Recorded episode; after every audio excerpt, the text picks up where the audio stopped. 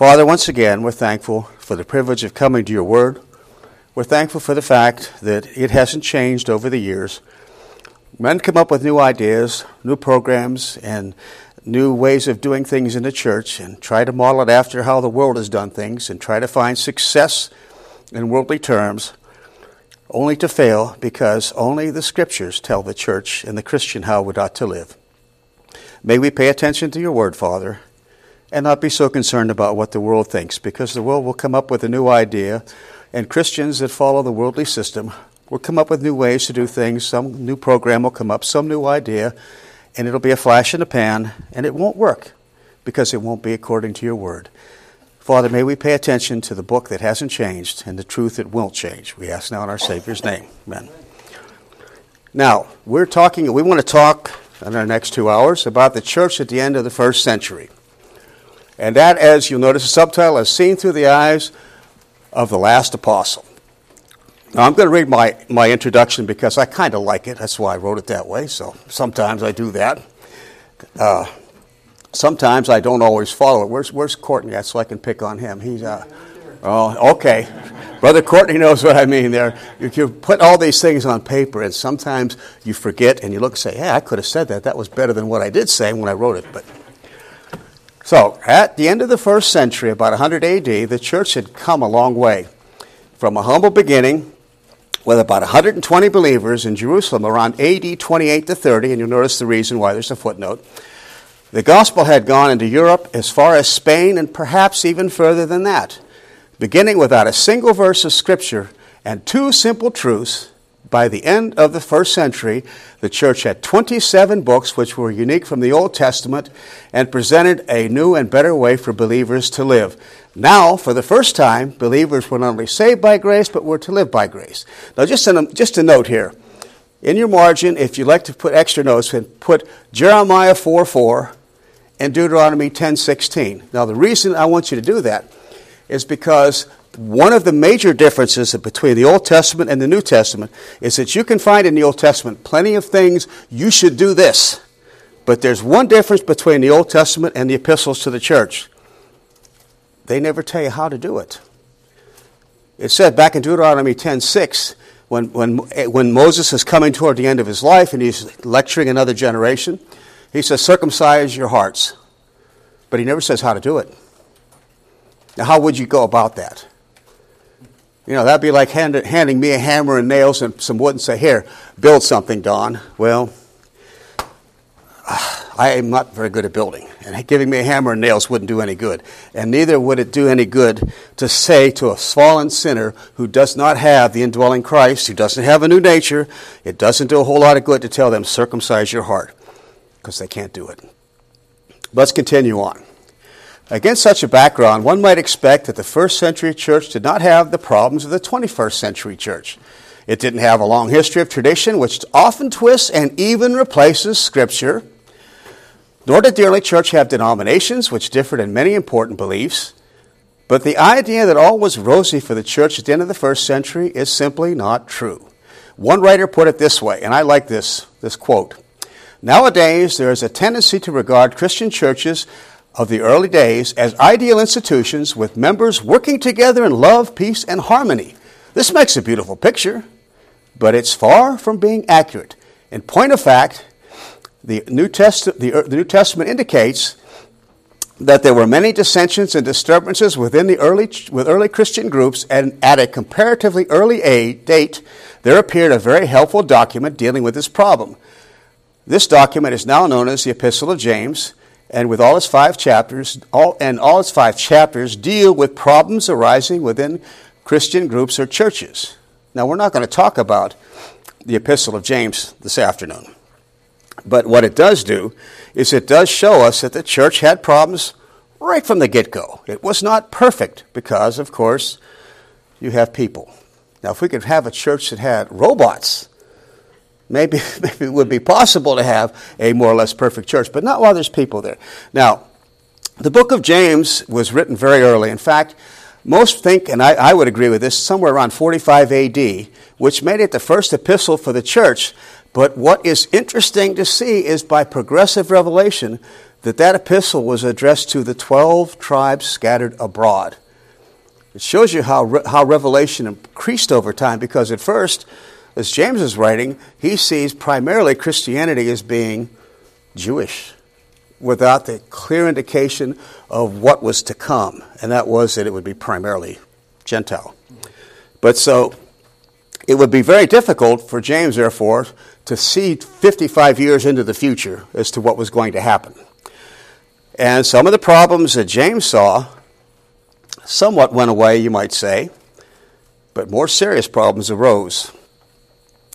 Now, in most, and I think for in, in uh, for that reason, our study is going to look at, at uh, the last apostle, the apostle John, who lived into the 90s. Now, he lived to be quite old. He may have gotten nearly 100 years of age. He was very old, which means when Christ was here, he was very young. And most, most, most would believe that he didn't write anything before about AD 85. And my personal thought is that he wrote Revelation somewhere between 95 and 100 AD. So, in other words, you're seeing a man whose writings reflect what's happening right at the end of the first century, right when the, the church of Ephesus is going to come onto the scene as representative of Christianity. So, we want to look in this, in this paper at the first century church through John's eyes. We want to see what he saw, and we're going to see something that is unfortunately very much up to date. The early church did something that goes on today in many churches. They misdirected their love not to the believers, but to the world. And we're going to see it. We're not going to make, as Pastor says, and I like one of his quotes, he says, I'm not making this up. I won't make it up. So, going on to page one in our notes, if you're going to follow along in the notes, I uh, hopefully when I when I make notes like this, I try to make them so that you can read them at a later time and look at them, and it's almost as though you can hear me speaking, minus any lousy jokes I might tell, which is most of them, by the way. but so the testimony of Revelation. Now, this book becomes important because this is going to be written very close to the time of the church of Ephesus is represented here. And so, when you come to Revelation chapter 2, we're going to spend most of our time in Revelation 2 with a few excursions elsewhere.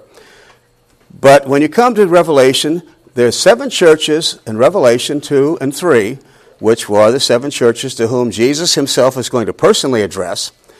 They are, I believe, they are historical and prophetic. They were historical, but they're also prophetic. And that's going to put the first church as the church at the very end of the first century. And what is true of that was true of Christendom in general at that time. Now, if you look at the first chapter, there's something I want to share that's important. John, in his writings, does something I wish every, every New Testament writer would do. He gives you an outline of what he's going to talk about.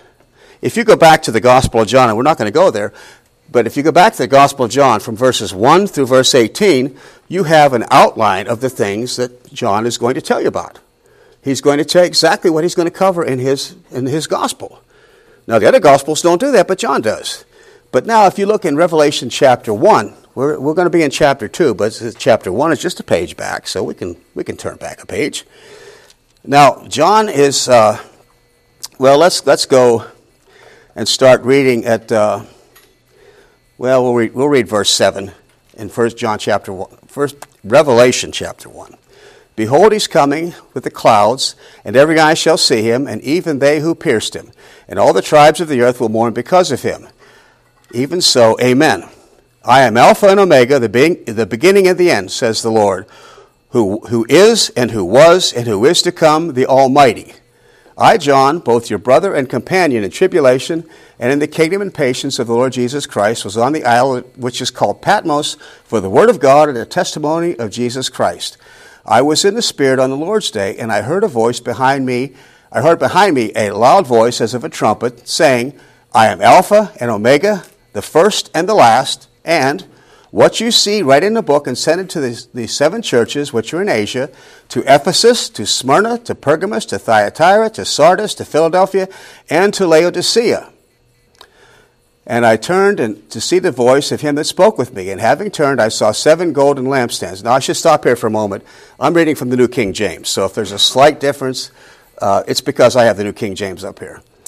And so, verse 13, or verse 12, then I turned to see the voice that spoke with me, and having turned, I saw seven golden lampstands. And in the midst of the seven lampstands, one like the Son of Man, clothed with a garment down to his feet, and girded about the chest with a golden band. And his hair and his head were white as wool, white as snow, and his eyes like a flame of fire. And his feet were like fine brass, as if refined in a furnace, and his voice was like the, was like the sound of many waters. Talk about an intimidating picture there. And he had in his right hand seven stars, and out of his mouth went a sharp two edged sword, and his countenance was like the sun shining in, in, its, full, in its strength, kind of like what Paul saw. And I fell at his feet as dead, but he laid his right hand on me and said, Do not be afraid, I'm the first and the last. I am he who lives and was dead, and behold, I am alive forevermore. Amen. And I have the keys of Hades and death. Now, notice what he says Write the things which you have seen. Okay, he's just seen something, hasn't he? He's seen the image of Christ. And the things which are, and the things which shall be after this, or here, the things which shall be after these things, as the King James puts it. Now, you'll notice in our outline, these, this is historical and this is, a, this is a development that comes. He has, you write the things which you've seen. He's seen a vision of Christ.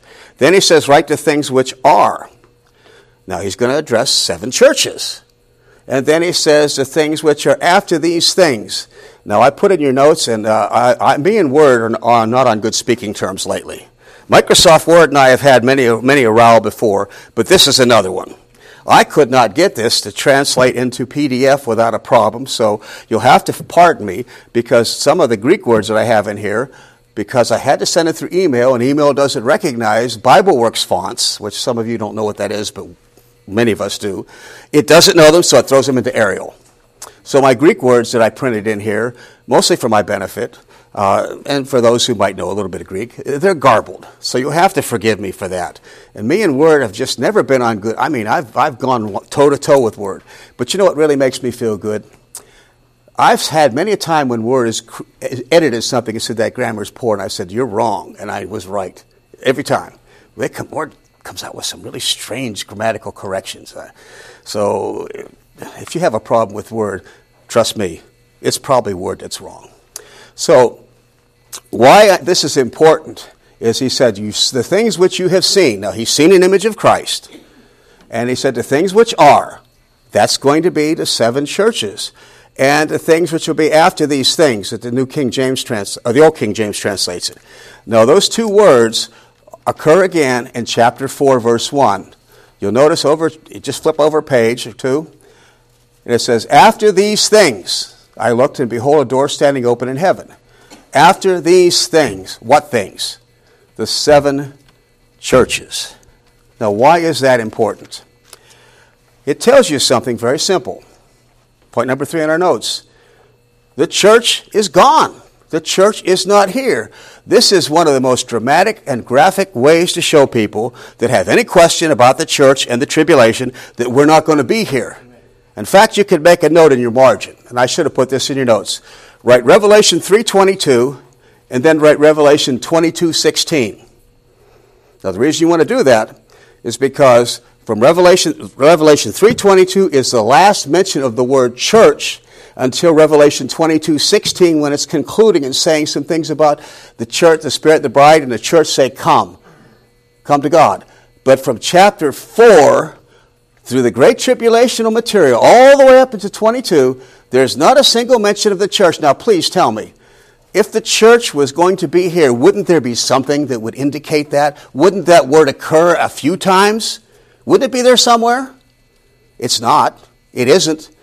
Now, this is a very simple way. Now, there's another good reference, and I put this in here it, under point three with a half circle around it, it says, After the church is gone, shows plainly the church will not enter the tribulations. Now, the other place to see it is an unfortunate translation. In 2 Thessalonians chapter 2, 3, we read there's a falling away that's going to happen. And I suppose, let's go ahead and go there. Uh, mindful of our time, we have till, what is it, 4, 440? 435? Okay. Let's see. So 2 Thessalonians chapter uh, 2. Uh, I wish that they had done this, this translation a little bit more accurately because the word that is used here comes from a word which means to depart or to go away. Now, if the, if the verb means to depart, what would the noun, what should the noun be meaning? If the verb means to depart or leave, what is the noun? Departure. Would that be fair to say? Well, in 2 Thessalonians chapter 2, beginning at verse 1. Now, brethren, concerning our, the coming of our Lord Jesus Christ and our gathering together unto him, what would that refer to, by the way? Context. He's written the first letter, and what did he talk about towards the end of it? The rapture of the church. It says, and uh, the coming of our Lord and our gathering together unto him, what is that? That's going to be the rapture. We ask you not to be soon shaken in mind or troubled, either by spirit or by word or by letter, as if from us, that as though the day of Christ, or there's some vari- there's a variant reading, the day of the Lord, had come. Now he says this: Let no one deceive you by any means, for that day will not come unless there come the falling away. The apostasia, that comes into English, it gets transliterated. Not translated, it comes across as a transliteration. And I get kind of frustrated with transliterations of words because quite often a transliteration is done because somebody didn't like what the word really meant. A good example, baptizo. That comes right over to baptize. You know why it's transliterated that way? Because the Church of England did not believe in baptism by immersion. They believed in sprinkling. And rather than admit it, they transliterated the word over. Now, I'm not picking on the Church of England although I could do it, but I'm not going to do that. But that word falling away, that word is translated only one other time in Acts 21 21. So you make a note of that in your notes here where you have, where I put 2 Thessalonians 2 1 3, put Acts 21 21 there because there's something really interesting stated back in Acts 21 21. It was, a, it was a charge made of Paul that was actually true that he tried to, he tried to deny. But in Acts 21 21, after Paul reports his ministry in verse 20 of Acts 20, when they heard it, they glorified the Lord. That was about his ministry. And they said unto him, You see, brother, how many myriads of Jews there are who have believed, and they're all zealous of the law, but they have been informed about you that you will teach Jews who are among the Gentiles to fall away from Moses. No, that's not what it says in the New King James. It's to forsake, to, bar, to depart, to leave, to go away from something. That's the same word. Now, if it means to depart, forsake, or leave here, why on earth would it mean something different over in 2 Thessalonians 2? You know why they translated it that way? Because the people who trans the Church of England made the King James, they did not believe in the rapture. So they tried to hide it. You mean somebody would translate a, a passage of the Bible to hide their personal beliefs? Uh huh. It's happened. It's happened. This isn't the only time it's happened. This is not the only, Church of England's not the only one. If you talk to your, your friends at Jehovah's Witnesses, they made a whole translation of the Bible just to make one point. In John 1 1, where it says the Word was God, they made a whole translation so they could put in there the Word was a God. That's the whole reason they made the New World Translation. Just so they could put that one little word there and say, Jesus isn't God, He's a God. He's something less than the true God. That's the whole reason they made that translation. So, coming back to Revelation then. This is an important book because if you don't, if you take one thing home today, take this home. Take, take home Revelation 4 1 after these things and say, after the church. And then add to it Revelation 3.14, or 3.22 rather, and 22.16. And you'll see the church isn't, just isn't there. Now, I don't know how much clearer, there's other verses. These are not the only two passages. These are just the two I like to show people because they're pretty hard to get out of. It's pretty hard to deny that if, the, if there's a departure, and Paul's been talking about the rapture in the first book, and it, and it starts the chapter off by in, in 2 Thessalonians 2 talking about our gathering together unto him and his coming for us. It's pretty hard for me to, to question the fact that that departure is our departure to be with him. In other words, the man of sin, none of those things is even going to start. So if anybody tries to say, oh, I know who the man of sin is, well, you know what? You don't. You don't. Nobody will. Not until we're gone. I always get a kick out of it. You meet somebody come along, there'll be some, some politician or some person they don't like, and they say, He's the man of sin. He's, he's going to be the, he's going to be the one. You know, you know what? I don't even care about who he's going to be because I am not going to be here to see him, and neither are you. So why would we be concerned about him? Anyway, having said that, I had to get that off my chest. Chris, you know how that is. My brother Chris here is, is of the same persuasion, so I can, I can pick on him. It's good to have you here, and uh, you can tell me what I always told you when I led your singing. You have all the time you need. I used to do that to him on, on, uh, on, our church services in the afternoon at Valley, and he would look at me like, Why are you saying this? The people are tired, it's hot, it was in the afternoon. But I did it, and we, we all, everybody appreciated it, I think. So, when you come to Revelation 2, then, these churches are historical, and I believe that they're in order of the way this dispensation is going to flow. And we're not going to go into it, but if you look at the last church, uh, the church of Laodicea in Revelation 3:14, you'll find out that this is exactly what you see today. When people look at the big institutional church, when they see the bulk of what Christendom is, they see prosperity theology. Did you know Revelation 3 said that would be the case? Well, look what it says in here.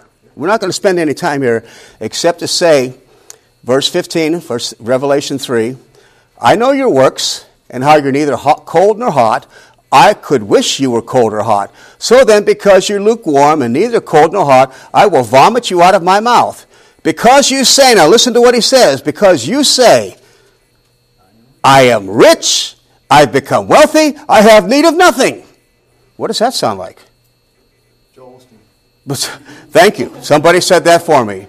For the benefit of anybody who would hear this, that was somebody said Joel Osteen. I was thinking of him. I was also thinking of the individual that said he needed to buy a, one of those fancy Lear jets so he could spread the gospel.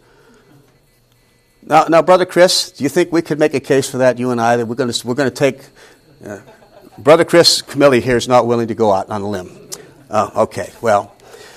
But you can see, then you say, notice what it goes on to say in verse 17. And you do not know that you are wretched, miserable, poor, blind, and naked. Now, does that sound like a much of a, a commendation of a man? Sounds to me like you got a problem. So that you can see, if you look at this, this is in order how the dispensation is going to go. And so the last church is the church of Laodicea. And by George, we happen to be seeing it all around us. So what does that tell you about the rapture? Now, I'm not going to set any dates. But I can tell you, it looks to me like it cannot be very far off. So, now, Christ's words are going to be addressed to the pastor of each local church. Now, here is where the King James does us a big favor. The New King James doesn't do this, and I know a lot of people don't like the these and the thous and the thines in, in the King James at times, but here's one place where they're really helpful. Because the New King James just says to the pastor, I know your works in verse 2. But the King James says, I know thy works. And it's important because down through here, and I have references, and uh, you can see under point two with a little half, half moon by it, that every one of the churches, the, where you see the, per, the personal pronoun you, it's translated in the, in the, New King James as you, but in the Old King James it's translated in a singular. It is a singular. What we're saying is the pastor was the one that was being addressed. It's the pastor is being addressed. Now, I know it says angel. It says to the angel of the church, but now here you go again. Guess what this is? It's another transliteration. Angelos, angel. Now, what was an angelos? What was an angelos or an angel? A messenger. That's all. It's a messenger. And sometimes those messengers delivered messages to individuals like Daniel. But does, a, does an angel have, happen to get up behind the pulpit? Now, I know Brother Kevin is a good speaker, but I have not yet heard anybody accuse him of being an angel. He's pretty good, though. He's pretty close, you know, but nobody's accused him of that. Angels are not involved in the church. The church, the ministry is given to the pastor, and as the pastor leads the church, the church tends to follow. I want to show you something. Let's go back to Acts again, Acts chapter 20. There's an interesting little bit of information here that will show you that it's pastor's responsibility to guide the church. But it also does something else. In Acts chapter 20, I can show you right from Scripture that a pastor, an elder, and a bishop are the same person. Now, I know there are denominations that have elders and they have bishops and they have ruling elders, teaching elders, and they have everything else, but you know, you can show them from right here. According to Scripture, they're the same person. Now, look, let's go to Acts chapter 20, verse 17. And Paul, well, we'll read, verse, we'll read it, verse 16. For Paul had decided to sail past Ephesus so that he would come, so that he would not have to spend time in Asia, for he was hurrying to be at Jerusalem if it were possible on the day of Pentecost. From Miletus, he sent to Ephesus and called for the elders of the church. Now, you notice he calls for the elders. Now, if you go over to verse 28, talking to the elders, look what he says. Take heed to yourselves and to the flock over which the Holy Spirit has made you overseers. That's the word that is often translated bishops. Okay, so he says, he calls for elders, and he said, God, the Holy Spirit's made you bishops, overseers of the church. And the New King James says to shepherd the church of God. Now it's translated feed in, in the King James, but the New King James translates it shepherd, and that's what it is. It's a verbal form of the word to shepherd. So you have shepherd or pastor, bishop or overseer, and elder. Who are they? They're the same man. They just happen to be three ways of looking at him. Spiritually, what should a man that's going to be a pastor be like? Well, hopefully he's going to be an elder. He's going to be spiritually mature. And what is he going to do? He's going to oversee the church because he's the one that's got to do the teaching. And he's going to feed the church. He's going to shepherd it. He's going to feed them from this book right here. It's pretty simple. So it's not a spirit being. I, I know that I know that people would, would like to fantasize on this, and I, I know that the the theology of imagination is runs rampant here, but this is addressed to the pastor. And that shows you why that being a pastor is a very serious thing. Those men who brought to the ministry, it's not a light duty because this man is responsible for what the church does because he's leading the way. And if the, and if the pastor is leading the way into error, well, then he's influencing a whole bunch of people. And that's a pretty serious matter to be thinking about. So, now, the, the, Jesus has some words to speak, and we're back in Revelation 2 again.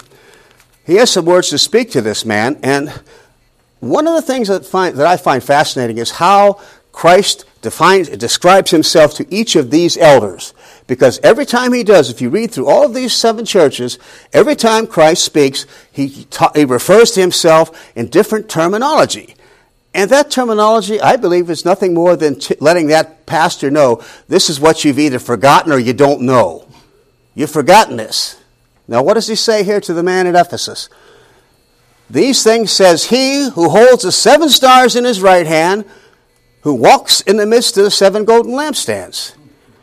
Okay, so back in Revelation 1:20 we saw that the seven stars are the seven let's see the seven stars are the, are the, are the messengers, the pastors. And he says he says I hold I hold the seven stars in my right hand and I walk in the midst of the golden lampstands. So what does that tell you? Christ is in control of everything in the church, and he knows what's going on. He holds the pastor in his hand. That pastor is there because of his power, and he's in control of it. Now, you'll notice when it says he walks in the midst of it, that's, that's pretty significant. That is pretty significant in my book. Bottom, we're going on to page three. So the pastor knows what's going. Uh, the Lord knows what's going on. Now, one thing here that's of, of some interest, I believe, is that when you go back to the book of Acts, you will find out, as we just read, he called for the pastors, the elders, plural. But in Revelation 2, it's to the single messenger of the church of Ephesus. Now, in Paul's day, that was 30 years early, and, and you notice in our notes on page two, 3 if you're following, that Paul's day, 30 some years earlier, there were plural pastors. And the church met in more than one home, which was why there was more than one pastor, by the way. There wasn't more than one teaching pastor because it's the right thing to do. It was a necessity. If they met, and really, if you go back to Acts 20, it says they met publicly and from house to house. It could be translated publicly, even from house to house. So what Paul did is he went to this house, then this house, then this house, and all the way around. However many houses there were, there was a pastor in each house. But now when you get to the book of Revelation, there's only one pastor. Now, we could guess that maybe the church became big enough to have a building, but there's a catch there. And the first known church building was in the, 200, in the 240 AD era.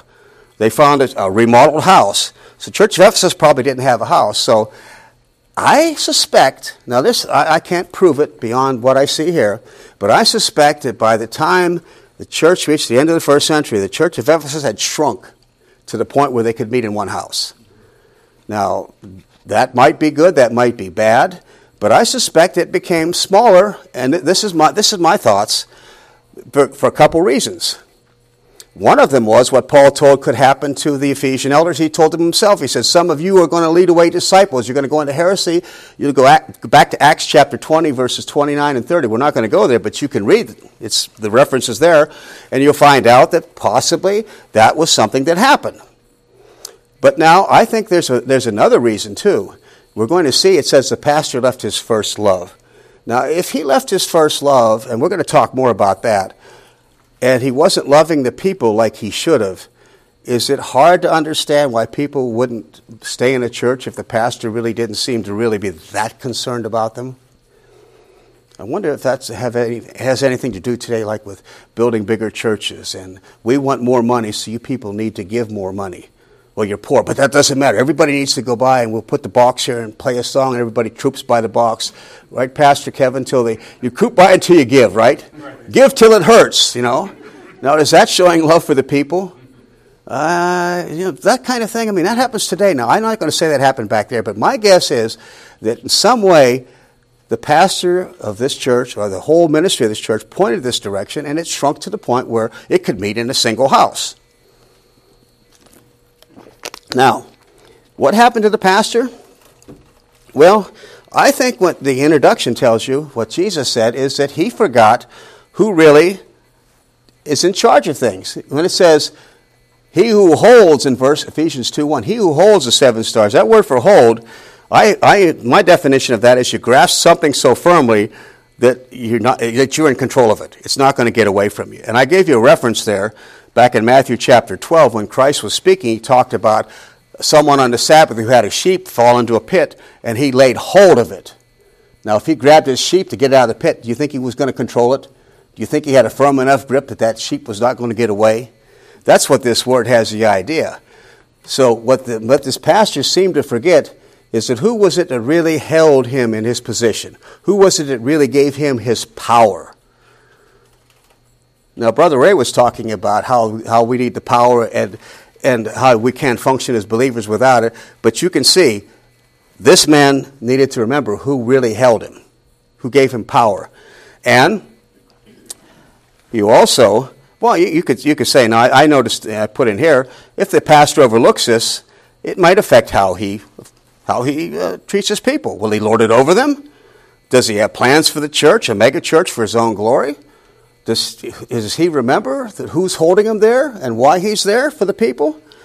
And now, Christ is also well aware of what was going on at Ephesus, and you can see that because it says, and this is top of page four. I'm following my notes, Courtney. That's a difficult, difficult job. Courtney and I have a running, kind of a running joke about that. Pardon me for, for bringing that up. But, uh, but on top of page four, uh, you'll notice that Christ's word that he's in the midst of the church when it says that in verse 1, it says he walks in the midst of the seven churches. In other words, if he's in the middle of the church, do you think Jesus knows what's going on? Mm-hmm. He knows what's going on. And so the pastor may have forgotten that because I suspect that when he says these things, this is a reminder to him hey, God is the one that's upholding you, and he knows what's going on in your church. Makes you kind of wonder did the pastor know what was going on in his church? Oh, now wait a minute, Pastor Kevin, you would, you would, you've never heard of a pastor that didn't know what was happening in his church, did you? No, we've never seen that happen. Well, yes, we have. Now, as we look at the church, and now remember, this is the church, this is summarizing, this is what the church at the end of the first century was. Not just the church of Ephesus. Yes, it was a historic church, but I believe it represented all the churches. It was a general, overall view of what Christendom, shall we say, was like at that time. Now, he's going to, Jesus is going to commend this pastor, and what's going to happen here is interesting. Ordinarily, I would think if a person only had one, one fault or one problem or failure, you probably wouldn't be too prone to criticize him. I mean, that's kind of the way we would think. But, well, we're going to see that that's what happened with this man. But first of all, he's going to be commended because he had, first of all, diligence and duty. You'll notice what it says I know thy works and thy labor and thy patience, that you cannot bear those who are evil. And you have tested those who say they are apostles and are not, and have found them liars. And you have persevered and have patience and have labored for my name's sake and have not become weary. There is no con- con- condemnation in that. That's commendation. This man had been doing his job. He's doing his works. It's that word for labor. It says you've labored. It's a word that means you've worked to the point of being fatigued. Interesting reference to that. If you want a reference to that, uh, write in your margin Luke, 8, Luke 18.5 because there's a fascinating use of this word, but it's translated in the King James as troubles. It was an unjust judge who had a woman who kept pestering him about getting justice for her, and the judge said, She's, gonna, she's troubling me. She's going to weary me. And you look back, and it's kind of an interesting take on this because it shows you that she was going to wear this guy down by coming at him. Oh, every day she came in and says, Get me justice, get me justice, get me justice. And finally said, This woman's troubling me. I'm just going to get her justice.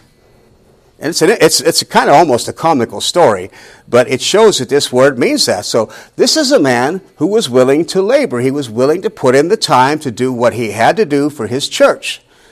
And he was commended also for his maturity.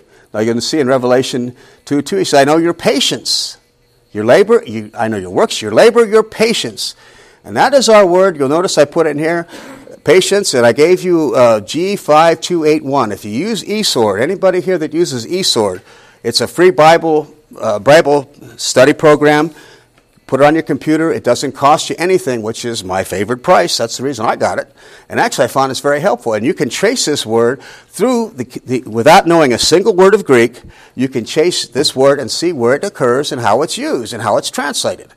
And so, if you want to do a study but you don't know Greek, but you still want to do it, you can use eSword. Now, that's a commercial message. I don't even get any money for sponsoring them. So I, I should uh, I should get a kickback for that because I've, I've, I've encouraged, but but it's a, it's a wonderful tool, and anytime you get something that's free that can be helpful. You know, the only thing I ever get I ever got free when I was a kid was the common cold, and so this is this is better. I never liked the common cold anyway. Now, this word that you have here, patience, it's not part of the fruit of the Holy Spirit but it's rather something that is learned. It's more what we would call endurance, is a better term for it. And you can see now, uh, for the sake of time, we're not going to go there, but if you look in, in Romans chapter 5, verses 3 and 4, you can see how that when someone goes through tribulation or trouble, and Ray was talking about that, Ray, whenever they do that, what happens? If they endure it, if they go through it, they get endurance. They, they become an improved character. They become better for having done it. And that experience is a mark of maturity. So, in other words, this pastor, he was diligent because he had labor, he was willing to work to the point of exhaustion, he had some maturity because he had ability to endure, and he also had something that's really lacking today discernment. Discernment. You notice that Jesus said to him,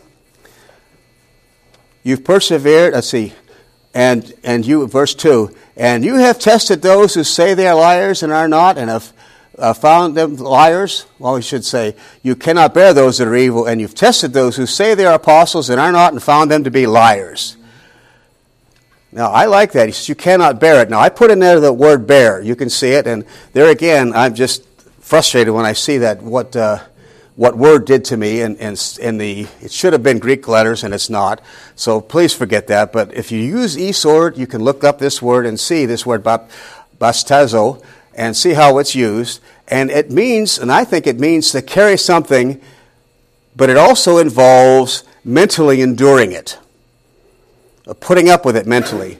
Now, I have two verses on here, I want to go back to just one of them. I want you to see that this word means to put up with something because it has an interesting little note to your understanding of things. Back in Acts chapter 15, this is used by none other than Peter. Now, in Acts 15, you have the first church council, and you have quite a discussion about whether the Gentiles should be required to keep the law of Moses as believers. This was not a question of, did you have to keep the law to get saved? That was never the question. The question was, did the Gentiles have to keep the law? Now, in verse, in verse, uh, well, let's begin reading at verse 7 of Acts chapter 15. I really like this. This is one of the moments, this is one of Peter's early moments of great wisdom. And he did some other things weren't so good, but he came out good in the end. But this is an early example of smart. And when there had been much dispute, Peter rose up and said unto them, Men and brethren, you know that a good while ago God chose among us that by my mouth the Gentiles should hear the word of the gospel and believe. So God, who knows the heart, acknowledged them by giving them the Holy Spirit just as he did us, and made no distinction between us and them, purifying their hearts by faith. Now, therefore, why do you test God to put a yoke on the neck of the disciples which neither we nor our fathers were able to bear? You weren't able to bear it. Now, that's not looking at having the Ten Commandments in a backpack and carrying it around. It's talking about how it affected you up here. Because if you lived under the law and you really followed it, you'd find yourself sinning all over the place. And I'll tell you what, you'd have had to have a lot of flocks of sheep and goats so you could be making those offerings for all of your sins. It would be something mentally, the anguish and the frustration of it. And you could just see, oh, oh, hey, look down the street. There goes Brother Hewitt again. Look at that. He's got three goats. Three goats and two sheep. He must have really been sinning this week. You know? But that's, that's not quite really what it, but you'll notice what it does tell you, though, is that Peter recognized something that the others didn't, and when they made the church decision, they didn't make a complete decision because they only said the Gentiles don't have to keep the law as believers. But what did Peter say? Now, therefore, verse 10, why do you test? Why do you put God through the, why do you put God, let's paraphrase it. Why do you try God's patience? By putting a yoke on the neck of the disciples, which neither we nor our fathers were able to bear. Past tense. Were in the past able to bear. What does that tell you? He said, we can't keep the law, and we weren't able in the past to do it, which means what? We're not doing it now. We're not doing it now. Now, I don't think, I don't think James caught that because when James makes his decision, he says that you Gentiles do not have to keep the law. But what did Peter say? You read it for me yourself. Tell me, did Peter understand that the Jews didn't need to keep it also? I say, yes, he did. Because it says, neither did we nor our disciples were. Completed action. We weren't able to bear it in the past, which makes you think, we're not bearing it now at all, are we? That's what it's telling me. Now, I might be mistaken, but I don't think so. I don't think so. So, now, so this, so this pastor here, and, and back in Revelation chapter 2, he could not mentally put up with those who were teaching error, that were evil. And those ones were the false apostles. Now, we should say something here about that word evil. Now, I put a note in here, if you're following my notes down on page four. Evil is G2556, and that's kakos. Many of you are familiar with the word kakos. If you're not, that word is translated evil, but it is not always an ethical term of moral right and wrong. It just means something that lacks in character. Now, context may indicate that it's something that is bad. But if you look back at Luke chapter 16, and you need to see this, I want you to see this because there are, if, if in many circles, if I said that, they'd have the tar and feather already, the tar already heating up outside, and the feather's ready to go and say, oh, you're, you're changing, you're, you're taking away sin, you're minimizing sin. No, I'm not. I'm not minimizing sin. This word just isn't a word that means sin. It means something that lacks in character. Now, it may be that that thing which lacks in character is a temptation to sin, in which case it is a bad thing. But it may also be that it's not. Now, if you look at Acts, uh, at Luke chapter 16, you have the true story of a man. This is not a parable because back in verse 20, the beggar is named Lazarus. Now, in parables, you didn't have people being named, you just had people being talked about. Like that unjust judge we mentioned earlier. Didn't say who it was, didn't say who the woman was that came, but the judge said, She's wearing me.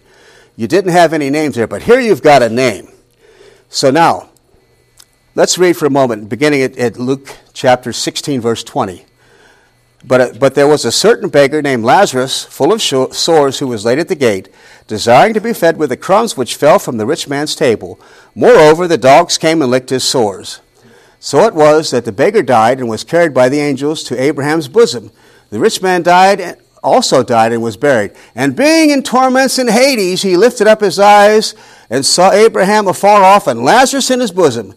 And then he cried out, Father Abraham, have mercy on me, and send Lazarus that he may dip the tip of his finger in, in water and cool my tongue, for I'm tormented in this flame. But Abraham said, Son, remember that in your lifetime you received good things, and likewise Lazarus evil things.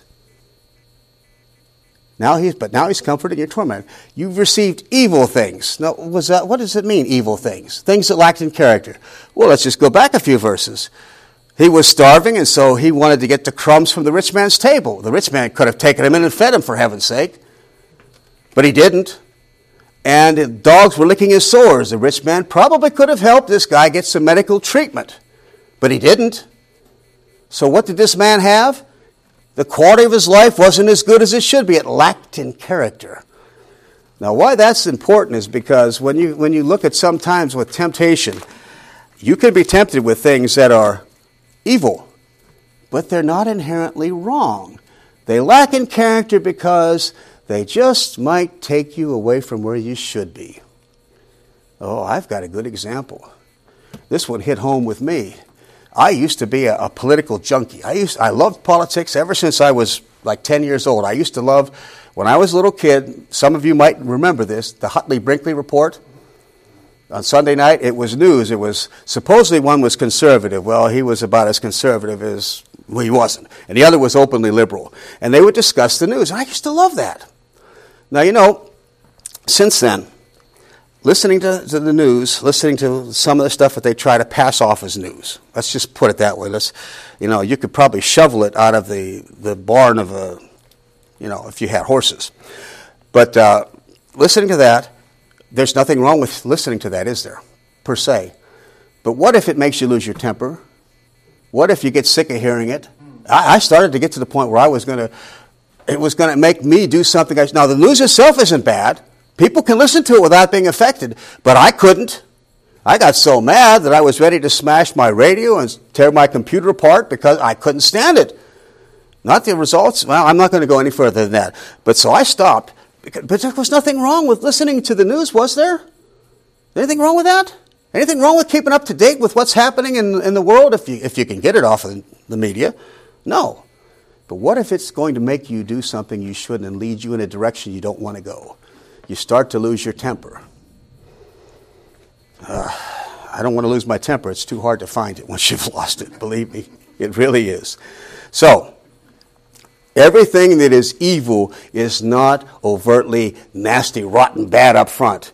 It's just where it might take you. Oh, I know, I know, I can think of something else. What about the guy that decides he's just got to have that nice fishing boat? Well, let's see. Now, he works during the week, but so he goes out on Saturdays. And then he gets to thinking, you know, I could go out on Sunday. Now, was that, is it wrong to own a fishing boat and go out and spend your money if you have the money? I don't see anything wrong with it. But you see what it can do? It can become evil because it can lead you to do something that lacks in character. Next thing you know, you begin to miss church. You begin to go, and, and uh, it becomes more important than some other things, including your family. Well, we don't want to go. We don't want to go too far there. But you see that this man back in back here in, in Revelation, he was he had good discernment. He could find those who were evil. He could find out those that lacked in character. Now, that's, that's pretty tough to catch because though, we're not talking about people that were greatly, greatly off. We're talking about people who were closer to the truth than maybe they should be. Now, the church, and uh, you notice I put a note in here, the church should not, should not tolerate teachers who spread false doctrine. Now, you can read that in Titus chapter 3. But I remember something, I believe Pastor was the one that said it in his teaching, that the church should not tolerate these kind of people because the most damage that happens to the church is not from cults on the outside, but it's from people that are inside that twist the scripture and misteach it. And we shouldn't tolerate that. And this man didn't tolerate it. He wouldn't tolerate those who were lacking in character. Now, it says he tried them. Now, I want to say a word about that. And uh, do we have time, or is this time for break? We got 10 minutes before break. Okay, well, we're not making. I, I need to make pick up my pace here a little bit. Uh, and, and, by the way, folks, uh, the last several pages are what I call addendum, starting on page about 14, and that's material that I was not intending to cover, but it was material that that was interesting, that was related to what I was doing, and so I put it back there if you wanted to go a little further. There's some there's two subjects back there that may be of interest to you, and you, and you can read them. We're not going to touch them. We're not going to have the time for that. But now it says he tried those. Now this word for tried is a word that it's you see I gave you the number if you look in the bottom of page four. It's peirazo. It's a word that means try, but it's often translated tempt to tempt. But I believe my definition of it it's is to test something thoroughly, that's to look for a point of vulnerability by testing.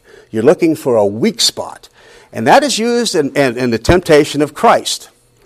Now, I say that that's looking for a point of vulnerability. But, let, but if you go to the top of page 5, or page, well, it may not be page 5, but it's, uh, yeah, my pages, I think my pages are off. Okay. I think you're off, yeah. I'm off. But I have, I have as point C, it says tried does not automatically mean, tempted with evil unless Scripture says that. Now, why would I say such a thing as that? Where, where, okay. Page seven. Page 7? Page seven. Okay. Boy, how did I get so far off? I printed this copy up at home, and it's, uh, so I guess I'm going to have to be careful. So I, I, that makes me feel good. I'm further than I thought I was. So nothing like finding out you're not falling behind. Now, if this word, if this word for tempt automatically meant solicit to evil, solicit to do something wrong, then tell me why in James chapter 1, James says this, that God cannot be tempted with evil. Now, why would you have to say with evil if it was automatically part of the word? With evil. Now, when you go back and look at the temptation of Christ, tell me what Jesus was asked to do that was evil making, stone, making, making bread out of stones when he was hungry? Was that inherently evil to make that? No, the only problem was it wasn't what God wanted him to do, but making bread was not inherently evil. Getting the kingdom was not inherently evil, except it wasn't God's time. So, what Christ was asked to do was not inherently evil, and that's when temptation really can become difficult. Is whenever you're tempted to do something that doesn't look bad up front, but it isn't necessarily what God wants. I've likened it to my, one of my illustrations of it is just imagine that you have that you're working for a company and you're offered a big promotion and a, new job. And you get twice as much money. But all of a sudden you find out that your job involves some travel. You're going to be away from your family. Well and also you have to go out with your clients. You have to wine them and dine them wine and dine wine and dine? Next thing you know what happens you may be starting to do that 12 ounce curl too. You know what the 12 ounce curl is? If you haven't, well, that comes from my background. That was what they used to say in high school about guys who were drinking beer 12 ounce curls. That was their exercise. You know, in other words, you can be drawn into something. It's a promotion. It's a good thing, isn't it? No, it's evil because of what it's going to do. It's lacks in character because it's going to lead you right into something you don't want to go into. You mean t- making twice as much money would be bad? Yeah, it could be very easily.